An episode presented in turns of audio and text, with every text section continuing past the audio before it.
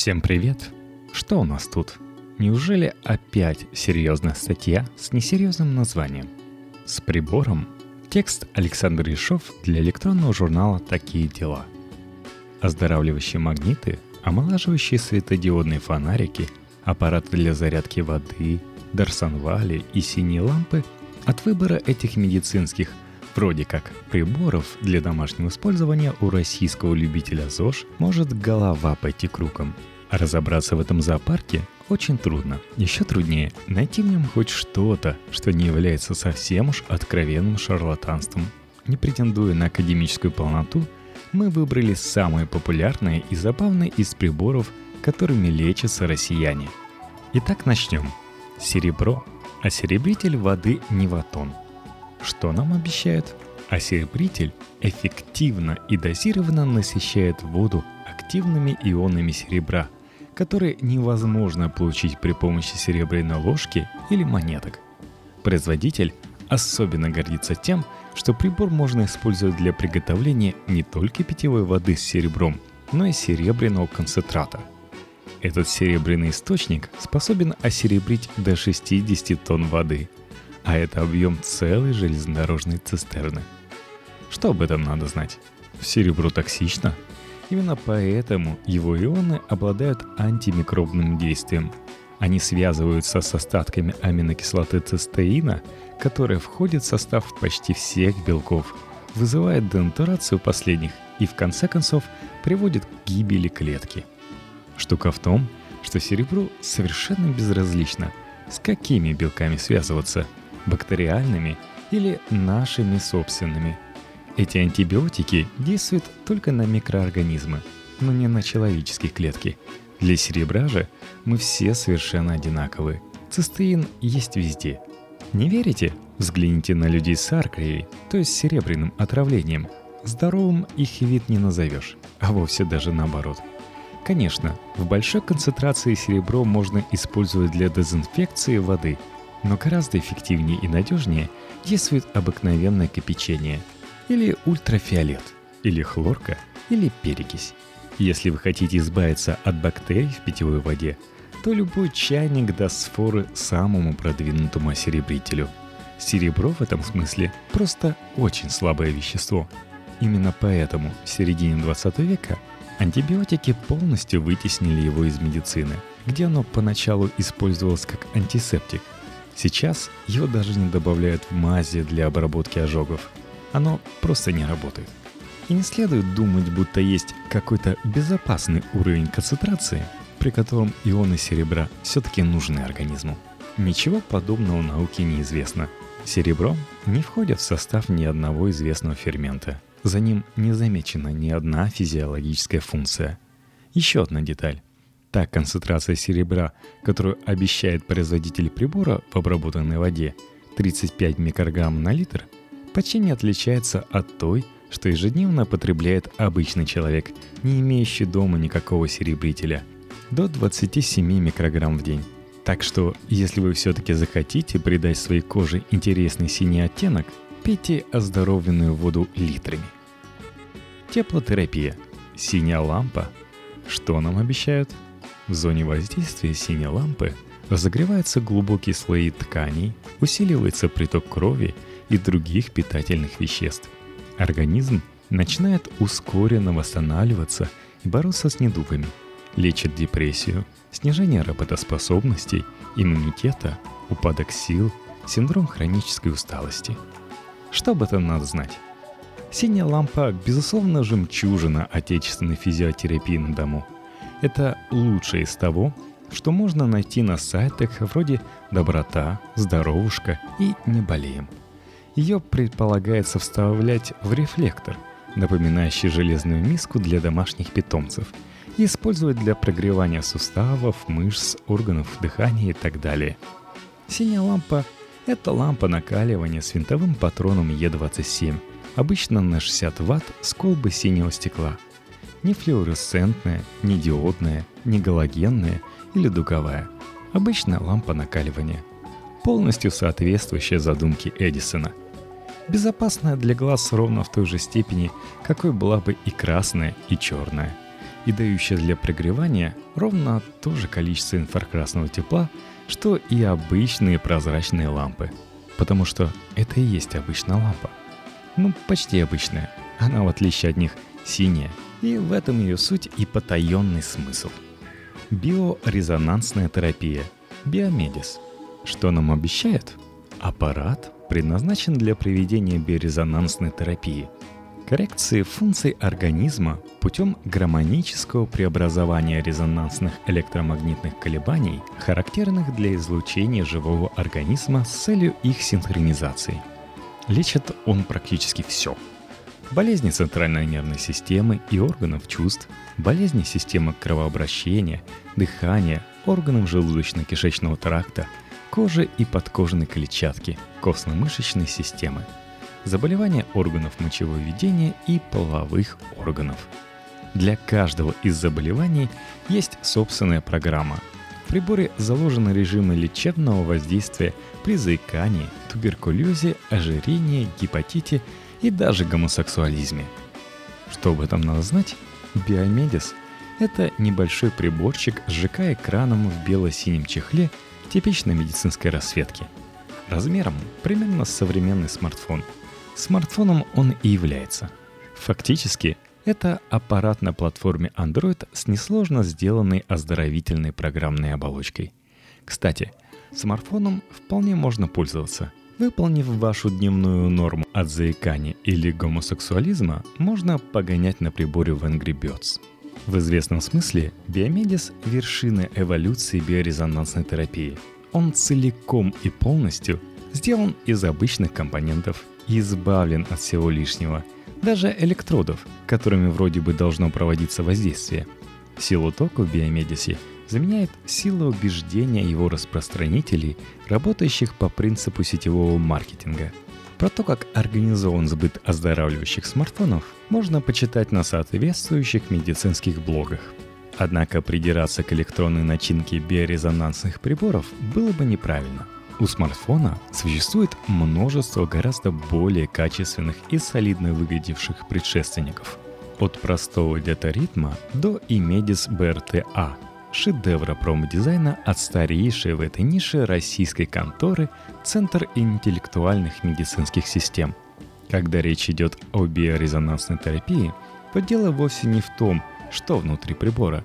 Дело в том, что в голове производителя – Идея биорезонансной терапии пришла в СССР из Германии, где, надо сказать, до сих пор пользуется некоторой популярностью в кругах любителей альтернативной медицины. Отцами-основателями метода стали Франс Морель и Эрих Роше, которые вдохновлялись идеями электродиагностики Рейнольда Фоля. Запутанная история возникновения этой псевдонауки и прихода ее в Россию хорошо изложена в бюллетене «В защиту науки», так что повторять ее здесь не имеет особого смысла. Если совсем кратко, то корни биорезонанса растут из традиционной китайской акупунктуры, которую Фоль превратил в электропунктуру, заменив иголки на электроды, а Морель и Роше перевернули электрическую схему воздействия в обратную сторону, с диагностики на лечение. В СССР биорезонанс появился еще в 80-е. Главным его адептом стал Юрий Валентинович Готовский – создатель Центра интеллектуальных медицинских систем. Эмпирически описанные в древности индийскими врачами тонкие тела имеют в настоящее время серьезное научное обоснование. Пишет он в монографии о биорезонансе. Там же нам сообщают о важности работы чакр, о семи тонких оболочках физического тела и потоках энергии в организме по 72 тысячам энергетических каналов – Именно с этими энергиями вроде как должны вступать в резонанс электромагнитные колебания биорезонансных приборов. О том, что это за энергетические каналы и какого рода энергия в них течет, читатель может подумать самостоятельно. есть только два факта, о которых нельзя не упомянуть. Во-первых, утвержденные Минздравом и действующие методические рекомендации, которые определяют порядок проведения биорезонансной терапии в России – этот документ, безусловно, войдет в историю отечественной медицины со всеми его прекрасными формулировками. Лечебный сигнал строго симметричен у патологически измененных структур имеет асимметрию. Частота исследования спонтанных биоэлектрических импульсов желудка составляет по нашим исследованиям 43 тысячных Герца и так далее. Второй же факт заключается в том, что с 2010 года биорезонансные приборы и Медиса закупают и используют на своем личном составе ракетные войска стратегического назначения России. Магнитотерапия Алмак-01. Что нам обещают? лечение артрита и остеохондроза, подагры и невралгии, бронхиальной астмы и вегетососудистой дистонии. Он снимает боль и отеки, в два раза быстрее восстанавливает работоспособность и ускоряет сращивание костей при переломах. Достигается все это за счет усиления обмена веществ и восстановления электромагнитных параметров клеток. Что об этом надо знать? Алмак один из самых известных приборов для проведения магнитотерапии. Очень популярного метода физиотерапии у российских врачей. Подобные приборы есть почти во всех поликлиниках, где пользуются постоянным спросом. Послать больного на магниты считается хорошим тоном у врачей самой разной специализации – Неудивительно, что многие из пациентов задумываются о том, чтобы прикупить себе личный магнит-прибор и устроить санаторий профилакторий на дому. С этой здравой идеей есть только две проблемы. Во-первых, никто из врачей и ученых не знает, как работает такая терапия на молекулярно-клеточном уровне, на что именно действуют магнитные импульсы в клетках и что вследствие этого происходит. Во-вторых, непонятно, Является ли это действие по-настоящему терапевтическим, то есть работает ли оно? Казалось бы, в пользу магнитотерапии говорит ее сложившаяся репутация и большой опыт клинического применения. Алмаг, например, применяется уже более 15 лет. Кроме того, магнитотерапия существует не только на территории бывшего СССР, но и в Европе и в США – Страшно сказать, сама американская FDA в конце 70-х одобрила использование магнитотерапии в качестве средства, способствующего ускорению заживления сложных переломов. Заметим в скобках, речь идет только о переломах. Никаких бронхитов и дерматозов, которые пытаются лечить отечественным алмагом, там в показаниях нет. Не могут же все вокруг ошибаться. К сожалению, мы не знаем ответа на этот вопрос – Магнитотерапия не биорезонанс. Здесь нет речи о электрических телах и чакрах. Теоретически она может работать. Например, вызывая электрическое возбуждение клеток. Ведь существует транскраниальная магнитная стимуляция, которая уже используется для избирательной активации отдельных зон мозга. Мощность магнитов, правда, там на два порядка больше. Есть даже некоторые данные, о том, что мишенью воздействия при магнитотерапии могут быть кальциевые ионные каналы клеток, которые чувствительны к магнитному полю. Вот только на сегодняшний день убедительных доказательств эффективности магнитотерапии все равно нет. Результаты клинических испытаний, которые приводит производитель отечественного прибора, иначе как анекдотами не назовешь.